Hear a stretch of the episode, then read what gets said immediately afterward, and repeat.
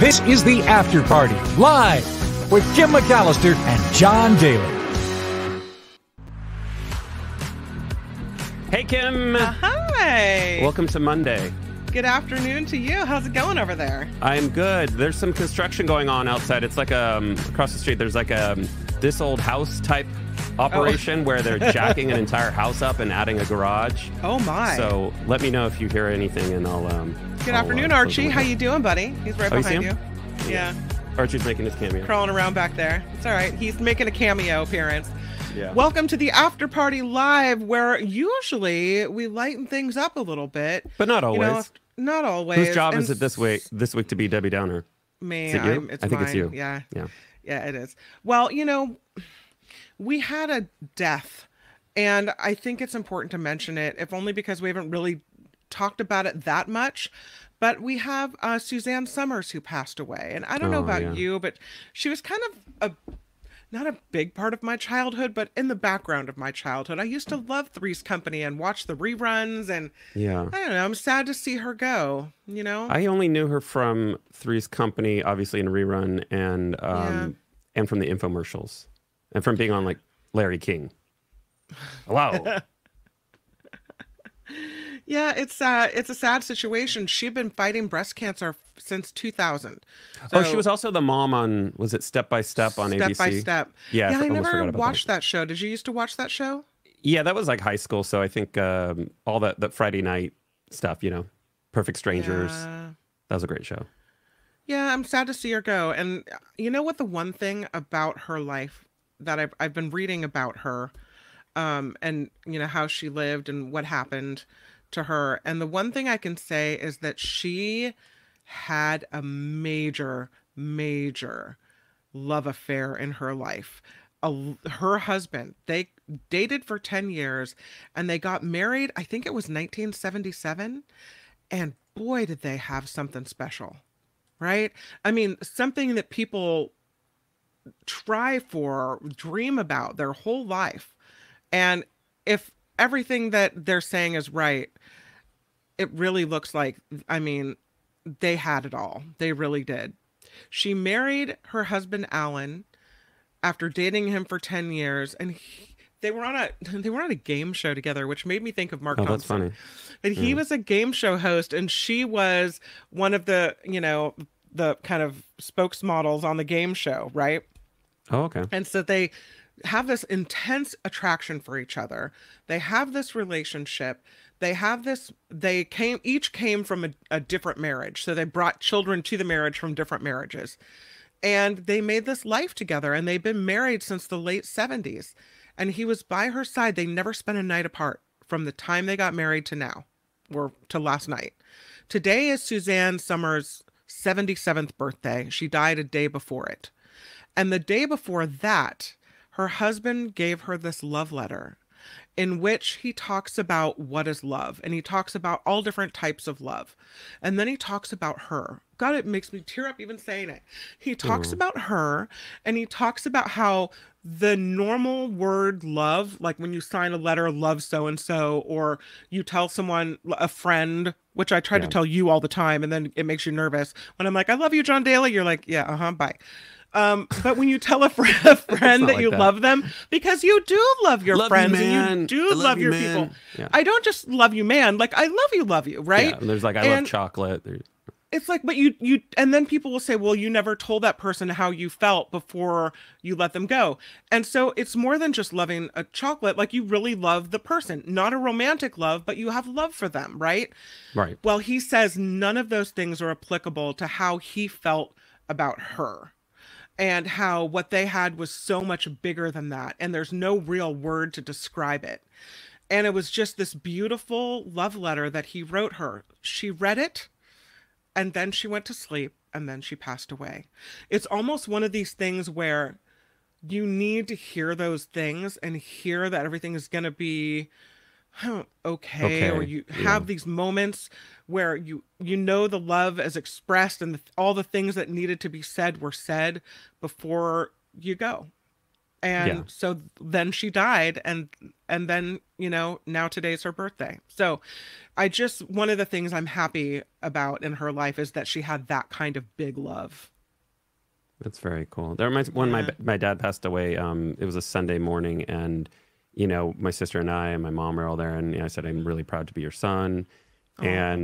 And he, we realized we needed to call his brothers and sisters, and they all came and visited, and he held out until his brother came from the Sierra Nevada foothills and visited, and then it was like 15 minutes after they left. So it's like, there is, I think people have the ability to hold out sometimes. Sometimes you need those last moments, you know, you know, they're coming, you need to say what needs to be said. Not, it doesn't always happen like that, but when it does, wow. So yeah, way to bring down the party, Kim. Thanks, woohoo! But Suzanne Somers has passed away at the age of 76. Yeah, she wasn't that old. She had cancer upon cancer, right? Skin cancer, and then breast cancer, and the breast cancer came back. Yeah. I can't wait until we have the technology where they'll just, like Star Trek, be able to scan you and then you know figure it out, like really early. You have this little bad thing, and like a cough, like a cold, and like just be able to scan it and get rid of it. Can't wait. The problem is what comes with that technology. It's like the good and the bad, right? I don't know. Let people die of old age. I think that's good enough. Today is speaking of National Bosses Day. Speaking of Debbie Downers, bosses. Well, bosses. And I put in the show description, so maybe you guys have a story. I asked for good boss stories, right? Oh. So if you have a story, a good boss story, yes they do, then you can share it with us. How to observe National Bosses Day. Do you want to read that part? Yeah, but first, Flo with a $10 super sticker. Flo, thank you, Flo. Thank you. That's appreciate so nice. It. I appreciate that. Really kind. Thank you for the super chat's open, by the way, and you'll find our PayPal email at the bottom of our show description here on YouTube. So if that's something you're interested in. Sorry, I was distracted by Flo's generosity. What did you want me to do? How to observe National Bosses Day. Oh, this is a good question. I don't usually, but if you want to, you can give your boss the day off with a game of golf. We didn't have to do that because our boss at our previous job just was playing golf. Yeah, that's right. Like most of the time. Host a potluck with your boss's favorite foods. I don't know if I can get down with this. Have everyone in the office sign a card of appreciation. Okay, I can another do that. One of those cards. You used to have a pack of cards that came around every month. I'm not cooking. Invite customers or clients to share memories of your boss. That's okay, like a funeral. This really depends on like what kind of job you have and what kind of industry. Create we're not inviting you know, market volatility guy over for a potluck. Create a timeline of your boss's accomplishments. I don't know why this is making me laugh. Give them a shout out using the hashtag Boss Day hashtag to post on social media. Yeah, I don't know. Why don't you just say Happy Bosses Day? Yeah, I think that's Happy enough. Bosses Day. Here's I think you do enough. Especially in your case, I think you do enough for your boss. I don't think you need to do anymore. I don't know. But happy Bosses Day to everybody. I'll look in the chat really quickly if anybody has a boss story to share. Not seeing any good boss stories. There's no good boss stories. What does that say? It's fake. Oh. It's fake news. You're trying to push this fake thing. Happy boss stories? No. I did have two really good bosses at my first tour duty at KGO when I worked in the promotions department. What? Karen, you're making me slightly ill. Oh. Sue Muzzin was the director of marketing at KGO, and Anthony Lichardi was kind of like the number two person. And those were the best bosses I think I've ever had in my life, where it was as long as you do you know, you work hard and you get things done. You know, I used to put on events like you go before the Cal football game and set up the tent and give out bobbleheads and do that kind of thing. As long as you were self-sufficient and took care of things, they would always support you and have your back and throw you free stuff and show that they appreciate you. And I think feeling appreciated and having the difficulty of your work acknowledged and not brushed over, I think that's an important quality for a boss to have. And to this day, she's in charge of Pier 39's marketing, and every time I see her, I remind her she's still number one. Awesome. And Anthony, they're kind of tied. I used to organize the Bosses Day potluck, but since COVID and work from home, no more potlucks. Yeah, I think the best kind of boss in my line of work has always been the collaborative boss, right? Where they hear your ideas and they don't just slam down and say, no, this is the way we're doing it, where they actually seek out your opinion and they care about what you have to say. Otherwise, why would they have hired you in the first place? Right. It really depends on the situation you're in. I've worked in jobs where it was, you know, it was government or it was academia, and those middle managers just want to keep the peace. And so they don't necessarily want to improve the situation always. They just kind of want to keep things status quo. So it really depends on the situation. Like if you can actually build towards improving something, or if you're just kind of like dealing with a boss who's just kind of floating there, right? Yeah. I think that's realistic, right? That happens to a lot of people. You know. Flo says, my great boss, head of school, and our great principal had great leadership and caring and carrying our school through COVID, keeping us safe, employed, and able to deliver very good instruction. Cheers. That's awesome. And the lady Beatrice... Oh, sorry. Go ahead. Pauline writes, my boss took me to Giants games. I was so bummed when he retired. Aw. And the lady Beatrice, I don't have a boss, but I do have a cat. Does that count? Yes. It does count. Absolutely. We'll take the cat. That's true. Speaking of animals, let's talk about this bear. Yeah, there was a bear that broke. We love our bear stories, right? So I had to create another video called Bear. A bear breaks into a Connecticut home, steals lasagna from the freezer. Part of me was thinking maybe the bear's breaking in and getting food thing was getting old, but what do you think?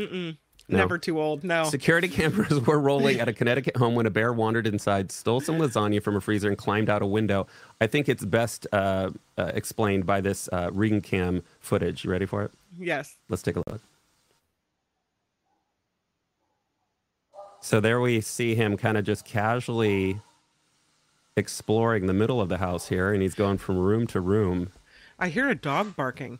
That's a nice kitchen. Yeah, and he's like, oh, I see a smell of refrigerator. Yeah, oh, easy accessible freezer.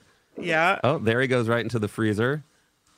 That's lasagna looks pretty good. Yeah. Yeah, that's like the perfect freezer for a bear to open. He's like, nice little handle there. And let's just take this lasagna to go. Little stepping stone. And we'll just go out this open window. That's convenient. Here's my thing. If there are bears in your area, probably don't leave your windows open when you're not home. Yeah. Yeah, and you might want to double think that when you're home as well, right? Wow. Yeah, that was an easy egress for him. Yeah, easy escape there. So did he? I wonder, did he push out the screen, or was it? No, just it looked like it was just open. It was like it swung open there. See, I wonder how long it took them to realize the freezer was hanging open. Yeah, there you see him on as he exits the rear of the house. Thanks for the lasagna. Yeah, that was a kind of an easy in and out. Hasta la pasta. he's like I didn't even have to put any work into this one. He's like, lasagna ready to go.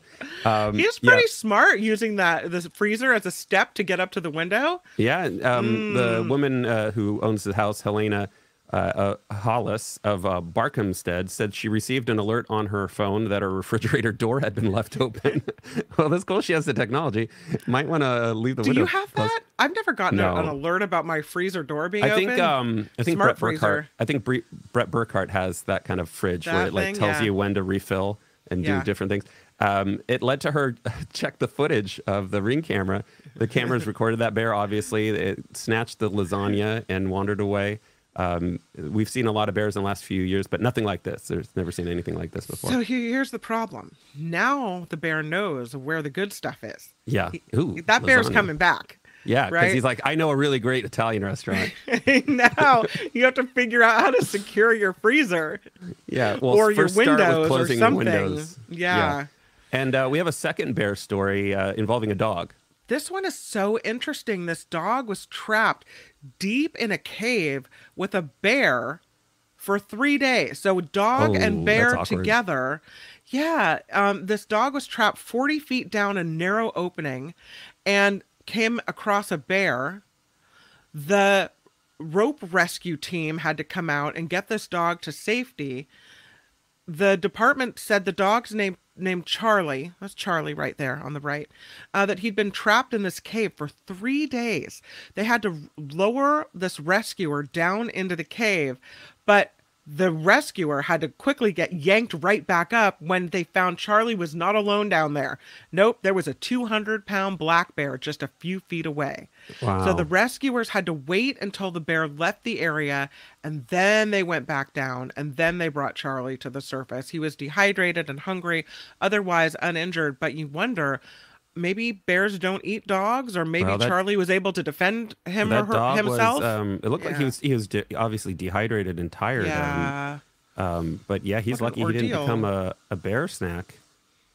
Truth. Wow. Yeah. Who's a good boy? Anyway. Yeah. Charlie's a good boy. Charlie got rescued, so that's nice. And I love when people look how many 7 people on the rope rescue team there, all out there. Probably an awkward conversation between the bear and the dog. It's like, hey, sup? Yeah, how's it going? You're stuck in here too? So I'm sure you've had a speeding ticket before. But I have never, I've gotten out of 5 of them. Have you ever actually had a speeding ticket? No, I've had other tickets for like bizarre tickets that I don't feel like I were justified, or at least one. Really? I got a ticket for a U-turn in the middle of a block, and the officer said, "Was it a double yellow?" No, the officer said it would have been valid, except it was technically a commercial district, even though there are no businesses on the block, and that's why he gave me the ticket. Interesting. That doesn't seem right. Because I was starting from a parking spot. My mom's very first ticket was like maybe just a few years ago, and she was in Nevada and she made a U-turn, and they caught her because it was a double yellow line on the street, so she took a U-turn over a double yellow. Interesting. Yeah. I, on the other hand, have had many speeding tickets in my life. I am shocked. Have a tendency to, you know, push it to the very end and drive a little fast to get where I'm going. You mean you wait till the last second and have to show up? Oh, who knew? Yeah. I don't think I'm an unsafe driver, but like on the freeway, 55 is not my speed, you know. Yeah. But if you have to qualify that statement with, I don't think I'm an unsafe driver, you're probably not the best driver. No offense. Hey, I'm a really safe driver. Just keeping it honest. Ask the fine people of Petaluma. They'll all tell you. Well, this guy got this man from Georgia. He got a ticket, a speeding ticket. Okay. And he was a little surprised to find out that it was for $1.4 million. What? Oh, man. No. This is not a lotto ticket. City officials say the figure is a placeholder, not the actual fine. What do you mean it's a placeholder? You send me a ticket for 1.48 mil? Connor Katko is his name. He's telling the TV station in Savannah that he received this ticket after getting pulled over in September. He was going 90 in a 55. That's egregious, right? 90 in a 55. He called the court thinking the figure was a typo, but he said he was told he either had to pay it or appear in court in December. Well, is it like suggested donation? You know? No. So, of course, he has to go then, right? Savannah officials say anyone caught driving more than 35 miles above the speed limit has to appear in court, where then a judge actually determines the fine. That looks like a ticket price here in San Francisco with like the add-on surcharge, the overage fee, shipping, handling, delivery. Right. That's San Francisco ticket. The figure Cato received reflected a placeholder that was automatically generated by e-citation software, thanks AI, used by the local recorder's court. A spokesman for Savannah's city government says the actual fine cannot exceed $1,000 in addition to state mandated costs. They said, we do not issue that placeholder as a threat to scare anybody into court, even if this person heard differently from someone in our organization. Oh, that's just to scare you. Make sure you show up. He said the court is currently working on adjusting the placeholder language to avoid any confusion. That's a little confusing. It should, they can change it so that it shows like maybe the maximum that they were talking about. What did they say? It was 1,000. And then have an asterisk. And then under the asterisk, like at the bottom there by the line, it says the asterisk and says like, you know, it will be set by the judge, right? Easy fix. Yeah. I mean, how hard is it to be clear with your communication? Yeah. Yeah. Obviously. Yeah. That would freak me out. If that came in the mail, that would freak me out. You want me to do what? Another lighthearted story here. This one is another video. 12,952 cereal boxes have been toppled like dominoes in Detroit. A nonprofit set up 12,952 cereal boxes and toppled them to break a Guinness World Record. Now we're We're going to be careful here, and because we don't want to mess with the Guinness World Record, people, but I think we can get away with this video. Move for Hunger attempted the feat Thursday at the Henry Ford Detroit Pistons Performance Center, aiming to break a record of 6,391, which was set by Long Beach Middle School in New York in 2021. The cereal box domino chain was set off by Kellogg's mascot, Tony the Tiger. So let's check this out. This is the attempt to break the world record. His national nonprofit Move for Hunger broke the Guinness World Record for most cereal boxes toppled in a domino fashion at the Henry Ford Detroit Pistons Performance Center, where Ronnie just was. Officials with the Pistons say it was about much more than breaking that record. It also raised awareness about the dangers of food insecurity and food waste in the U.S. You know what I like about this one is they're not wasting the food. No, you can give it away afterward. Yeah, that's nice. Yeah, instead of blowing it up. That's always fun. What are those videos called where there's like a ball that hits a fan, that hits a this, that hits a that? Like a Rube Goldberg. I love those videos. They're so mesmerizing. There's some good ones out there. Can we talk about this? Yeah. This story. There's so many good stories that I just kind of crammed them all in. From my heart, I have to thank you for this story. John Daly found this story. You're welcome. And I love it. Because maybe I'm being exploitative, right? This sexy calendar of homeless men. This one's a thinker. Surprisingly a thinker. So this is a calendar. It's of hot homeless dudes, I guess. And the question is, hello, you're a little dirty, but you're looking good. Is it exploitative or is it empowering, right? And so I guess the question is, what do you think of raising money or making a calendar featuring homeless guys? I mean, if they're getting paid to make it, or if it's a fundraiser that benefits some type of homeless, you know, shelter or something like that, then what's wrong with that, right? I don't know. So the photo shoot is part of the local homeless aid outfit called Sexy Nomad. And the group is called Nomads Alliance. This 12-month spread of unsheltered men in seductive centerfold poses and pouts. They this will be their third calendar that they've done of homeless men. And they say it's an uplifting experience for the men who participate, that it's a way to humanize this group that's often ignored or shunned. Some people don't see it that way, though. They say, no, it's exploitative and, you know, basically using them as a means to an end. So there was a nomad volunteer, this is the group that makes the calendar, that had that filed a complaint over the treatment of a family who said they felt pressured to pose for this calendar. Yeah, I don't know. There's one quote in the article, all publicity is good publicity, trying to highlight the beauty and humanity of these people after maybe they've been demeaned and ignored and treated as invisible. The calendar does help attract attention and grants to the organization, as well as resources badly needed at a time when Utah's newly homeless populations jumped by 10%. Right, and their overall unsheltered community is has jumped by 55%. So I guess that's good in a way. I don't mind this. I mean, I think if they want to participate, if they haven't been pressured, and they feel like it's something they want to do to help their community, great. Why not? Yeah, I mean, in the story, they do say that some of them took some convincing. So I think some of them probably did feel pressured, but also, it's kind of like when you have the dynamic of the boss and the employee. You're like, well, the employee said yes. Well, but you've got a power dynamic there, right? And these people are, in most cases, very desperate for anything. And so, I don't know. I mean, I guess it would really depend on whether or not they really were consenting and didn't feel pressured to do it, or were desperate for. Did they say they were paying them, right? I don't know if they're paying them. Does it say they're paying them? Well, they're selling them for $40 per calendar. I would hope they're getting something out of this. I think it's for the shelter. I think it's for the group. Yeah, since they're not benefiting directly, I think I have a problem with this. Yeah. Because they're making money off of it, and it's like, I don't know. Just seems kind of icky, like unnecessary and icky. Sometimes stepping in front of a camera, what they say is that you can realize that then you have power and you can feel seen and feel more important. and so that it's an emotionally empowering thing. A lot of them got shaved, haircuts and shaves, right? And so they were given beautification treatments. If you're, I know a hairstylist here in my area who takes care of homeless people and has for a long time, but they're making money off of that. So Eckelberg says, yes, at Point John, the power dynamic is very strong. They're being exploited.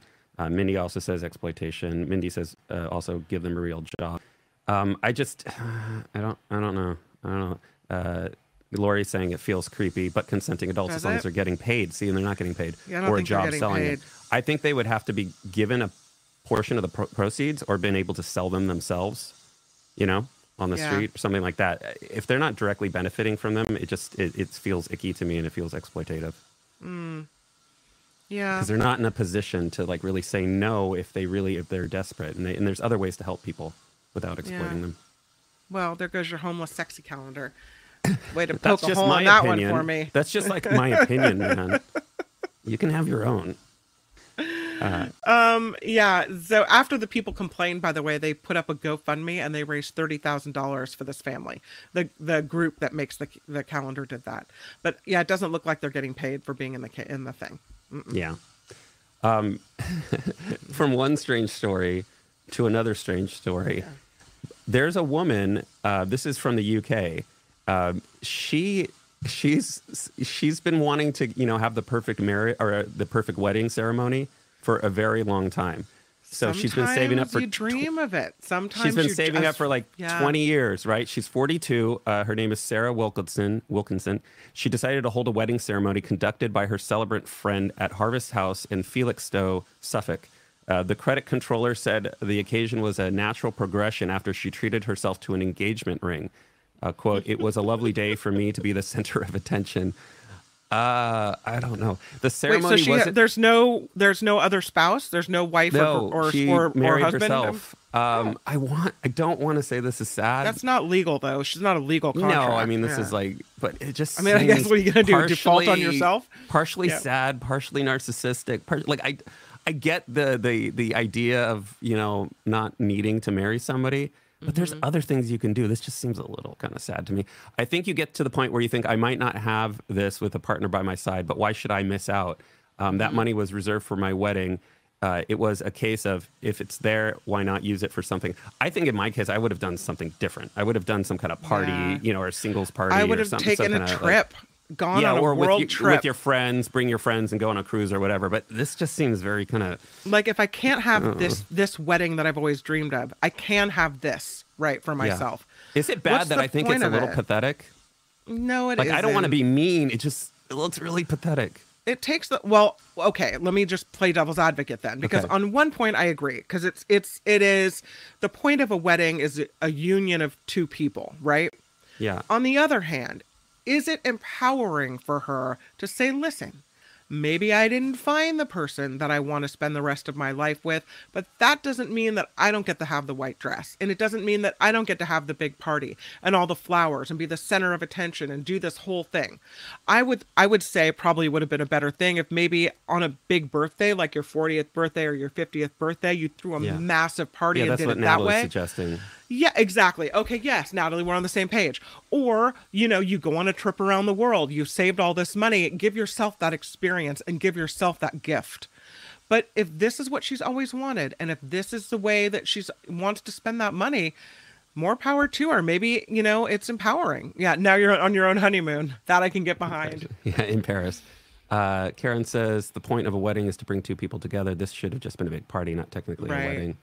And I think it was, but she just technically had the, you know, I mean, you can ceremony do and everything. Like right. Lady Beatrice saying self-care is never a waste of money. It's just that in this case, I don't know. It just, it's not a wedding. So it just kind of comes off as, I don't want to say pathetic. It just is sad, I guess is the nicest way to put it. It just seems a little sad. Well, do you feel the same way about women that have never found the partner that they want?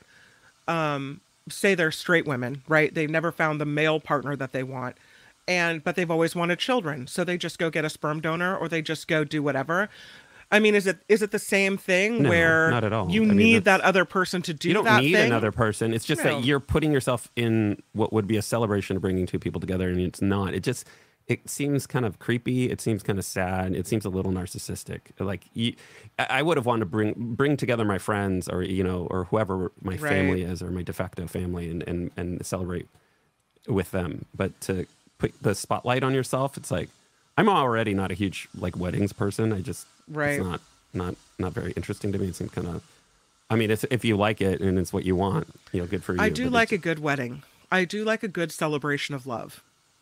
Right. But you don't have to have a wedding to do that. So I don't know. I just think that the fact that she's all dolled up and the flowers and everything, it just kind of seems sad. It seems like the somebody's showing up to a dance by themselves. And like, I don't know. It just, I'm just being real here. I know, like, it's just, it just seems sad. On the other hand, now she can say, I had the wedding I wanted. I did not let anything stop me from doing what I wanted to do, even if I didn't meet the person that I wanted to be with. I didn't let life stop me. Yeah, I did and her wedding planner said, of course, because she was being paid. As much as it was about Sarah, it was also about bringing everyone together. And like we said, you could have just had a party. I don't know. Anyway, she said it was a lovely day for me to be the center of attention. It wasn't an official wedding, but I had my wedding day. She said, I think you get to the point where you think I might not have had this with a partner by my side, but why should I miss out? The money was reserved for my wedding. It was a case of it's there. Why not use it for something I want to do? I like the idea. I just don't like the execution. But that being said, it's probably time for a break. Oh, already? Yeah. Come on. This 31 minutes past. This party whips right by. All right, let's go get our break, and then we'll come right back. We'll do a little bit of entertainment news because there's Netflix planning to do something pretty interesting, I think. And so we'll talk about that. We'll also talk about Michael Caine and how we might not be seeing him on the big screen anymore. All of that when the After Party Live continues. The After Party Live is underwritten by our audience, and without you, this show wouldn't be possible. If you can contribute $10, $15, or $20 a month, it would keep this party a-rockin'. The PayPal link can be found in the About section of the YouTube channel or at the bottom of the show description. Any dollar amount is appreciated, and it all adds up. On behalf of Kim and myself, thank you for your consideration. Aloha, bitches. It's the After Party Live. Aloha, indeed. Thank you for hanging with us on the After Party Live. Thank you to Flo for your super sticker. You are so appreciated, my friend. Also, thank you to new contributor Elizabeth R. and ongoing contributors Donald S., Rachel C., Laura W., Sarah K., Allison A., and Harry M. Wow. From the bottom of my heart, just huge thank you to you guys for helping us lift this show up. Yeah, we don't want to constantly pitch for funds, but without it, we can't do this show. So we're trying to keep it to a minimum, and I think everybody appreciates that, right? Because we don't like commercial breaks. Yeah. But let's talk about Netflix. Netflix is planning to open... People who want money. More of your money. They want to open brick-and-mortar stores. No. Yeah, look at that. From the do we really need this department? I don't think so. Why do you need to go to a store if you're streaming everything? But, you know, they recently closed down their whole mail order DVD service where you could send away for discs or whatever it was. I almost forgot that was a thing. I did too. That led to the closure of video stores around the world because I guess there were a lot of video stores still dealing with all this. And the company appears to be now going back to the whole brick and mortar thing. According to a Bloomberg report, quoting the Netflix vice president of consumer products, Netflix aims to open a network of stores offering retail, dining, and live entertainment that leverages its TV shows and movies. So what? Live entertainment like a band or a play or... I don't know what they're doing, but actors on strike outside. I don't know, but it'd be a store, so you could buy stuff there, like maybe movie type of gear, and then you could have dinner, and then you could see a band. Netflix is not announcing yet what it will be selling at the location. It's unclear if the DVDs or any type of physical media will be part of the inventory, but they plan to open the first two Netflix house locations in unannounced cities in the U.S. in 2025 and then expand it. We don't know what we're selling. Major cities. We don't know where it's been or where it's going to be. We just know that we need more money. That's the only thing we're clear on. This is an interesting idea. We're going to do this, and we're not sure. So stay tuned for details. Yeah. There's this thing. It's going to be in some place, and it involves you giving us more money, but we don't know what it is yet. So Disney has retail stores, right? But there's Disney stuff to sell. Yeah. Like maybe toys. I guess there's Netflix movies to sell, but it's not the same thing. So it would be weird, right? Yeah, unless it's swag from the shows. You know, the big Netflix shows. Maybe. What are the big Netflix shows that you would want to buy swag from? That's a good question. I don't really pay attention. No, I'm not their demographic. So maybe you would buy. I can think of some shows, like maybe there are people that would buy Game of Thrones items, that's right? That's HBO Max, right? Or there's different shows that are like that were hugely popular, but I can't think of any that were maybe hugely popular Netflix shows. Yeah, were there? The fact that we're struggling to think of, you know, Netflix specific shows, I just don't. Yeah. Also, did you notice that I think it was Best Buy announced that they're no longer going to sell DVDs? Oh, they're phasing them out next year. Yeah. You know what Netflix did have? I think they were Bridgerton. Were they Bridgerton? Probably. Yeah. So maybe that. Maybe it's that. There's a quote though. It says Netflix is an ecosystem. It opened a merchandise shop a couple years ago. It's investing in mobile games. It's more than just a place for your remote control to gravitate to at the end of a long day. This is a senior media analyst with an investment advice company talking. His name is Rick Munares. He says to the Motley Fool, success in the real world through location-based entertainment is the spoils of victory for a leading tastemaker. So, okay.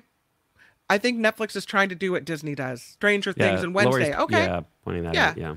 So maybe that's what they're going to sell, like Wednesday gear and Stranger Things gear. All right. It's not going to happen for a couple of years. Let me just mark my words. Not going to work. No. It's not going to work long term. Sorry. I'm calling it right now. Not going to work. It's called the Netflix house. So far, there's only going to be two of them, so they'll be easy to close. Hey, maybe there won't even be a Netflix in 2 years. Maybe not. I like Netflix though. I mean, well, but everything's being bought up, and you know, Discovery and Warner Brothers and all being bought and sold. I know you guys think I'm lame, but I like a good rom-com. Sometimes I'm folding laundry. I don't want to be in a deep movie where I have to pay too close attention. You like cheesy Hallmark movies? Not always. Sometimes I gravitate away from the Hallmark movies and more toward another type. But you know, those are painfully. A lot of those are very painfully cheesy. Some of them are painful. Yeah. Yeah. It's like formula upon formula. Oh, talking about movies though, let's talk about Michael Caine because he's done. He's like, I had a great career. Oh, he's retiring. Yeah, he's not dead, but he is 90, right? He's won 2 Academy Awards. He was on the BBC radio and he said, I keep saying I'm going to retire and I am now. I'm done. He said, The Great Escaper, which was released earlier this month, is going to be his last acting gig. He said, I played the lead. It's got incredible reviews. The only parts I'm going to get right now are old men, 90-year-old men, maybe 85, you know? And I thought, well, I might as well leave with all this. I got wonderful reviews. What am I going to do to beat it? So that's it. He's going to retire. So I will miss seeing him on the big screen. What a great actor and what a great career. Yeah, whenever I see him, I think of Craig Ferguson doing his impression of Michael Caine, which is always really funny. And if you never saw the Late Late Show with Craig Ferguson, just Google Michael Caine at Craig Ferguson. It's pretty funny. Yeah. I don't mind when actors, you know, or older actors take these parts that maybe they were the leading man in their younger days. And then all of a sudden they do a cameo and they're someone's grandpa. Right. Yeah. And it's just good to see them again. Like there's a feeling you get when you see a certain actor and you're like, oh yes, that's wonderful. And you know, if Michael Caine's in the movie, it's probably going to be a pretty good movie. So even if he's, you know, plays the grandpa in 3 scenes, it's still, I don't know, but I guess he doesn't want to do that. So, well, I mean, cameos is a different thing than actually having to commit to like a schedule. Cause when they do like, especially like television, it's like 10, 12 hours. They're working till 3 o'clock, 4 o'clock in the morning. Yeah. And he's 90. Just ask Mark Thompson. Like, it's just relax. So draining. So draining to be popular, to be in the key scenes. Harry, you're so awesome. Thank you for the $5. Thank you for a great program, he writes. Here's something for a John Collins. Harry, you're awesome. Thank you for the super sticker. What a lovely thing. We don't get them very often, so when we get a super sticker, we're like doing backflips over here. We're so overjoyed. Yeah, that's pretty cool. C-Dog, in my defense, loves the Hallmark movies. Aloha. Okay. Sounds smart to me. Yeah. Karen Cooper says, I think Michael Caine said earlier in his life he was afraid to turn down roles because he might not get another. And Karen writes, older actors bring a lot of gravitas to a movie. I will miss him. I'll miss him, too. Yeah, he comes from like a very low-income childhood, like in the south of London, like really rough neighborhood. Yeah, like really rough. So I think he just always... That. He probably just had that psyche of like, I have to keep working. Got to make money, got to work, got to work. Yeah.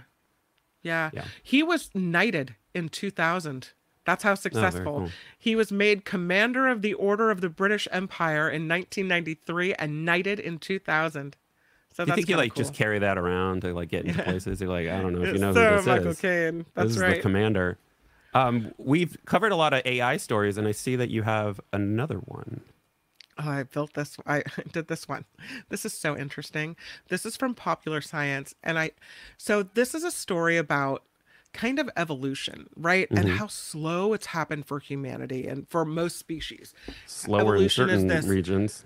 Yeah. Well, evolution is this, you know, over time, things change so slowly and we adapt and we change. And the, you know, if the changes are successful and make those people that have had the change survive, then those are the more successful at giving birth and surviving everything. So it's this long, slow thing. Well, no, now they put the question to AI, and AI took all the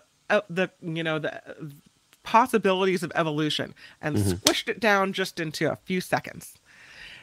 What they wanted to ask the AI to do was to make a seemingly straightforward prompt. Here was, design a robot capable of walking across a flat surface.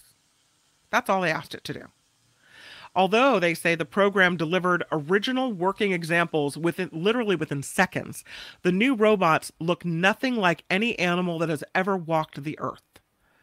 And so this purple that you see here, multi-legged blob, can walk across the surface really fast. They kind of look like little hippos to me. It's got three legs. You can see there, it's got a middle leg. It's only three. Or a rhino, the one on the right, the blue one. Looks like a rhino. Yeah, I don't know. Maybe. But it walks fast. Apparently. So these are mechanical? Because they look like soap. They do look like little bars of soap. But no, they're little AI walking robots is what they are. And some of them have like antenna. It's interesting, they say, because we didn't tell the AI the robot should have legs. They just said they wanted it to walk across a table. That could be by, you know, it could have been hands and feet. It could have been feet. It could have been these weird leg things. It could have been, you know, I don't like spider legs. Could have been a million ways. It said it rediscovered that legs are a good way to move around on land. Legged locomotion is, in fact, the most efficient form of terrestrial movement. If all this weren't impressive enough, says this article in Pop Science, the process, dubbed instant evolution, all took place on a lightweight personal computer, not a massive energy-intensive supercomputer. So previous AI-generated evolutionary bot designs could take weeks of trial and error using high-powered computer systems, but that did not happen in this case. So they say if combined with automated fabrication and scaled up to more challenging tasks, this advance promises near instantaneous design, manufacture, and deployment of unique, useful machines for medical, environmental, vehicular, and space-based tasks. When people look at this robot, they might see a useless gadget. But he says, one of the organizers of this says, I see the birth of a brand new organism. Now, that might be kind of creepy. What kind of organism? What does it think for itself when it moves on these three legs? What are we designing here? Very interesting. So, yeah, just thought that was it. They remind me of the Pinewood Derby and Cub Scouts, where you know, it's like you make your little race car and you start with like a block of wood. And those of us who kind of not did it last minute, but didn't, you know, have a lot of creativity, didn't really make a lot of cuts to the wood, and this kind of looks like that. Like it's like a square, and the AI is like, I'll take the quick way out and just carve a little here, carve a little there. Unfortunately, John was asking if he says they look solid. I don't see how they walk, any video of them walking. We don't have that. Maybe if we can find it in the future, we'll air it. I have to be careful with the video because we get copyright. Sometimes it's music. Yeah, I think we do have video, but check Popular Science. You might be able to see it. But let me just say this part, and this is what I think is fascinating. After offering their prompt to the AI program, the researchers simply watched it analyze and iterate upon a total of 9 designs. And within 26 seconds, the artificial intelligence managed to fast forward past billions of years of natural evolutionary biology to determine legged movement as the most effective method of mobility.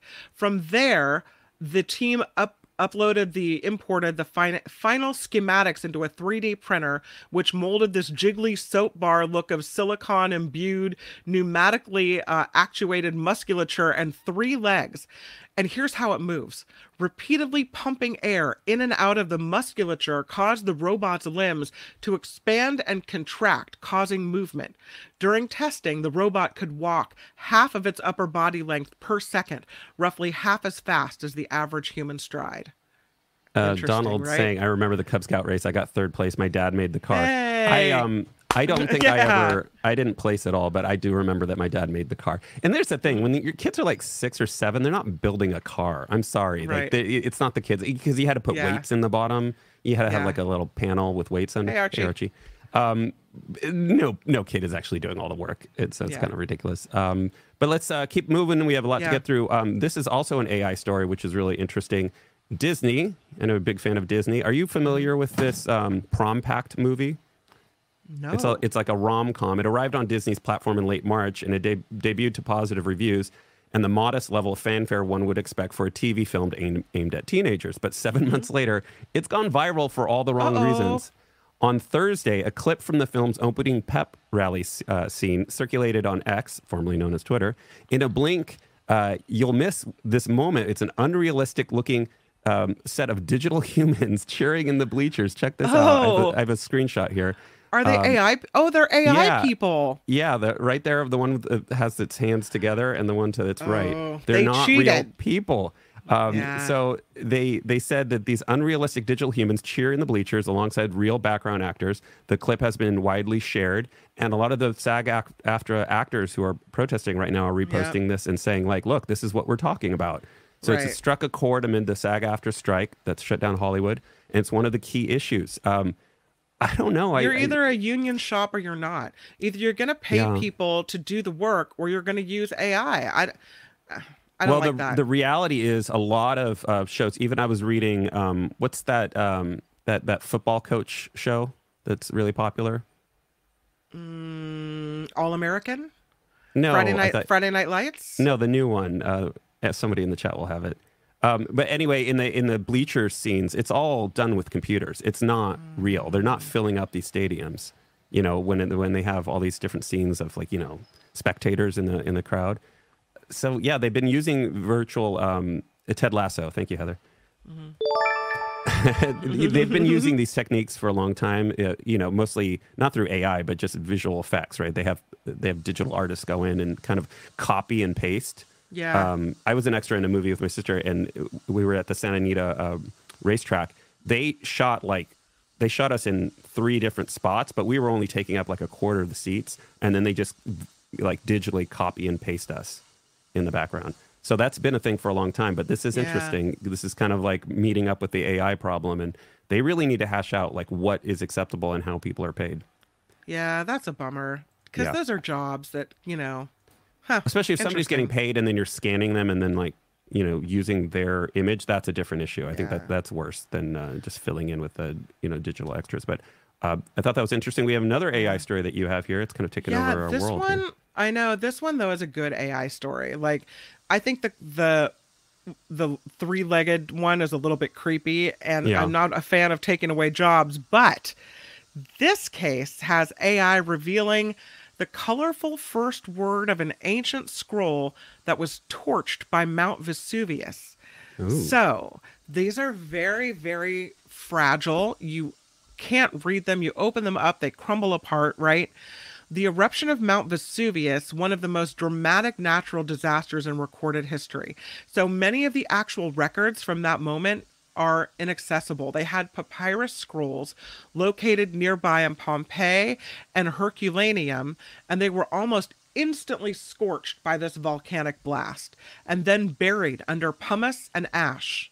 In 1752, back in 1752, excavators uncovered about 800 carbonized scrolls, but researchers have been unable to really read any of them because they're so fragile. But on October 12th, organizers behind the Vesuvius Challenge, which is a machine learning project trying to decode the physically inaccessible library. That sounds like a TikTok challenge for teenagers. It's the Vesuvius Challenge. They offered a major announcement. An AI program uncovered the first word in one of the relics after analyzing and identifying its incredibly tiny residual ink elements. The word is not something I can pronounce because it's a language that I don't know, but it's porphyrus, or purple, for those who can't speak Greek. But it's I guess it's written in Greek, so I'm looking at an alphabet that I don't understand. In English, it's written porphyrus or purple. Identifying the word for an everyday color might not sound groundbreaking, they say, again with Popular Science, but the uncovering of purple already has experts intrigued. They're very interested in that word because they say it wasn't terribly common to find in these documents. This word, they say, is the first dive in an unopened ancient book, evocative of royalty, wealth, even mockery.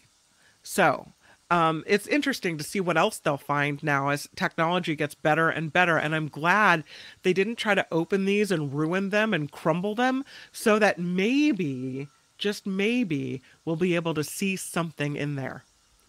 I feel like the AI is going to take on the job of, like, you know, when you start something and you just kind of like get bored and run out of interest and you're just like, oh, this is too hard, this is too difficult. That's where AI will be like, don't worry, I got this. I got this. Yeah, I got this all. Well, keep staring at it. A papyrus expert tells the New York Times, recovering such a library would transform our knowledge of the ancient world in ways we can hardly imagine.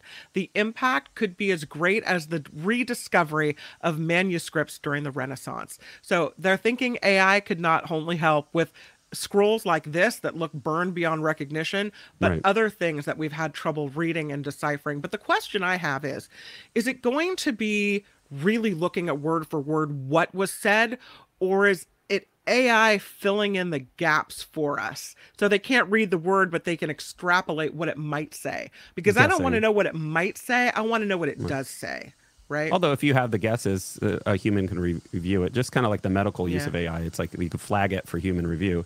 I wonder if in the future, if the AI is going to say, like, oh, this burnt document is from the PG&E era. Of California? Yeah. Yeah. Uh-huh. Yeah, maybe. Too soon? Yeah.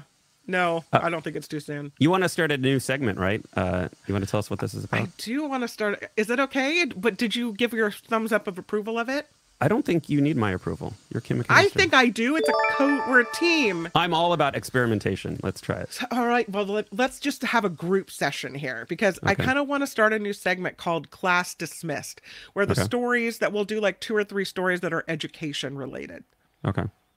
Or it doesn't have to be called Class Dismissed. It could be called anything education related, really. Do you like it or no? I don't want it to be called anything education related, but I'll go with Class Dismissed. And maybe we'll get like a school bell sound effect.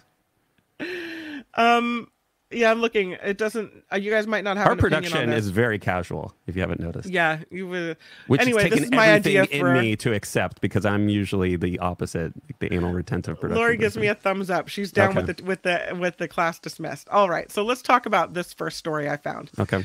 A teacher has resigned over giving melatonin gummies to special ed students. This happened, at Pine Forest Elementary School. Like, they didn't have CBD in them, and they didn't have other stuff in them, but the problem is, consent? You might think melatonin... Oh, yes, consent. That's a big one.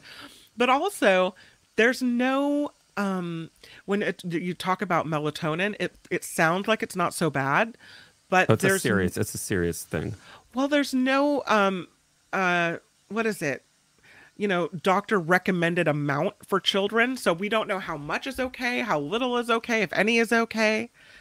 This Pine Forest Elementary kindergarten teacher gave melatonin gummies to special education students in Humble, Texas, and has now resigned. She gave them to a few of her students. The district learned of it September 28th. They say melatonin is a widely available over-the-counter sleeping aid considered a dietary supplement. It is not regulated by the FDA, but a school district investigation found the teacher did give out melatonin, acting on her own without getting any parent permission. That's right. No. The teacher also did not notify campus administration or the school nurse either. You can't give kids like aspirin, right, without permission? I had to write a note saying it was okay to put sunscreen on my kid, on my toddler on the playground. They're very particular. So this is beyond. The school district says the teacher's actions were unacceptable. We are appalled that the teacher made this decision. All the students are doing well. They're all fine. The parents of the students in the class were notified. I'm sorry, what? Terminating the teacher's contract, they said, can be a long, drawn-out process because the state education code requires a multi-step process to be followed. So the resignation of this teacher makes it a quick matter. Done. She's out. Lori says, you can't give kids anything in California. I was told I can't even put antibiotic ointment on a cut, even though there's a kit with it in class. Right. Yeah, she's even, like one step away from like giving these kids a shot of whiskey. No. Yeah. No. No. No can do. So busted. Apparently that's not going to work. So she's gone. I got another one for you. This one is about. Oh, we're changing to our next class. What? A hairstyle. Second period. Go ahead. Here we go. Carry on, my friend. Yeah, we have this story here. I want to get you the photo of. You remember there's a black Texas high school student who's been suspended for more than a month over his length of his locks hairstyle. He's been referred to an alternative school according to a notice sent to his mother from his high school principal and obtained by CNN. Daryl George. That's the most ridiculous thing. Of course, right? Go to an alternative high school because of your hairstyle, please. Daryl George, 18, will be placed in a disciplinary alternative education program, also known as an alternative school, through November 29th. The letter signed by Barbers Hill High School Principal Lance Murphy cites violations for multiple infractions of campus and classroom rules, including disruption of the ISS classroom, failure to comply with directives from staff and administration. So there's other stuff going on here. A violation of tardy policy. You know that one, Kim. And violation of the dress and grooming policy. Rude. As the school principal, I have determined that your child has engaged in chronic or repeated disciplinary infractions that violate the district's previously communicated standards of student contact. So this decision was sent to George to send George to an alternative school. It's the latest escalation in a legal fight over whether or not the teenager's locks hairstyle, which often he wears in braids or in a ponytail, is a violation of the school district's dress code. So it seems like a lot of different issues here are being conflated, but the hair alone, obviously, that's ridiculous, and that shouldn't be the case. No, if it's only the hair, leave that kid alone. Right, but obviously they said there's other stuff going on here. There's a disciplinary problem, disruption in the classroom, not complying with directives. So it seems like it's all kind of being mixed together, but no bueno when you bring in the hair. It's like, no. Then it becomes like a racist thing. Can we celebrate this teacher who's been teaching for longer than I've been alive? We can celebrate any teacher. Thank you. Paul Durietz is 76 years old. He started a job in Chicago, in a Chicago suburb, in 1970. Wow. He stages U.S. Civil War themed days, mock political school elections. When he taught his first high school studies class, Richard Nixon had yet to resign as U.S. president. The American military was at war in Vietnam. The Beatles were still together. And Pele just captured his third soccer World Cup title. Durietz, they say, according to The Guardian, has educated students through a lot of history since then. He now has the Guinness World Record for the longest career as a social studies teacher to show for it. He is from Gurnee, Illinois, again, 76 years old. So he tells Guinness Book of World Records, they have a database of more than 40,000 world records, that his story is a testament about the good that can come if people keep working on what they love to do in life. Yeah, he says his parents' lineages actually are what sparked his interest in history and social studies. His dad fought in the Battle of the Bulge during the Second World War and earned a Purple Heart Medal for his service. And he was captivated by his dad's stories of going into German bunkers and finding helmets, Luger pistols, and uniforms. His mom was a relative of England's Earl of Pembroke. And so he was fascinated with the Middle Ages and world wars and all of these things. So he got this job teaching and he loved it. And he's been doing it. I mean, he could have retired years ago, but he just kept going because he loved it so much. He has been able to mentor more than 20 fellow social studies teachers. He's, again, staged days themed after the U.S. Civil War. He's held mock political elections at schools. He's held geography contests, exposing his students to subjects which aren't apparently, you know, taught to a lot of people. He said the thought of imparting knowledge to younger generations still motivates him to come to work. And he said his morale was boosted even more when a former student once wrote him an email saying that his engaging teaching style inspired the former student to pursue a career in education as well. So nice. Well done. I can't imagine doing a job that long, but I guess if it's going to be a job, that it's got to be something where you're that passionate about it. Yeah, it has to be. After about 3 years, I get the itch. Sayonara, that's sucker. It. That's how long the after party's going to last. Well, generally, I'm just looking at my career history. It's like after about 3 years, that's when it starts like, yeah, like moving on. Oh, you're so funny. I worked at KGO for 22 years. Can you believe that? Well, I did work at KGO multiple times. Last time, it probably would have lasted 3 years, but I didn't have the chance. It only lasted like a year and a half. And in my first tour of duty, it was like I had different jobs. So, but I was Gene's producer for 3 years and I moved on. I worked at an IT job for 3 years. I moved on. CSU system, 3 years. I moved on. So I see a pattern. So 2026, the after party, that's the shelf life. And then it's the after party. That's it. Well, we want to say thank you to a bunch of people, right? We do. We want to say thank you to Flo for $10 super sticker. Flo, you're super awesome. And Harry, you're also super awesome. Harry writes, thank you for a great program. Well, thank you for being here and helping us make it a great program. We also want to thank our new contributor, Elizabeth R. Thank you, Elizabeth. And ongoing contributors, Donald S., Rachel C., Laura W., Sarah K., Allison A., and Harry M. We could not do it without you each and every day. Yeah. So thank you for being here with us. We have some great stories on tap for tomorrow. Did you know that potato chips can be as addictive as like hard drugs? Ooh, I'm intrigued. All that and more tomorrow on the After Party Live. Have a great afternoon, everybody. Have a great afternoon. Bye-bye.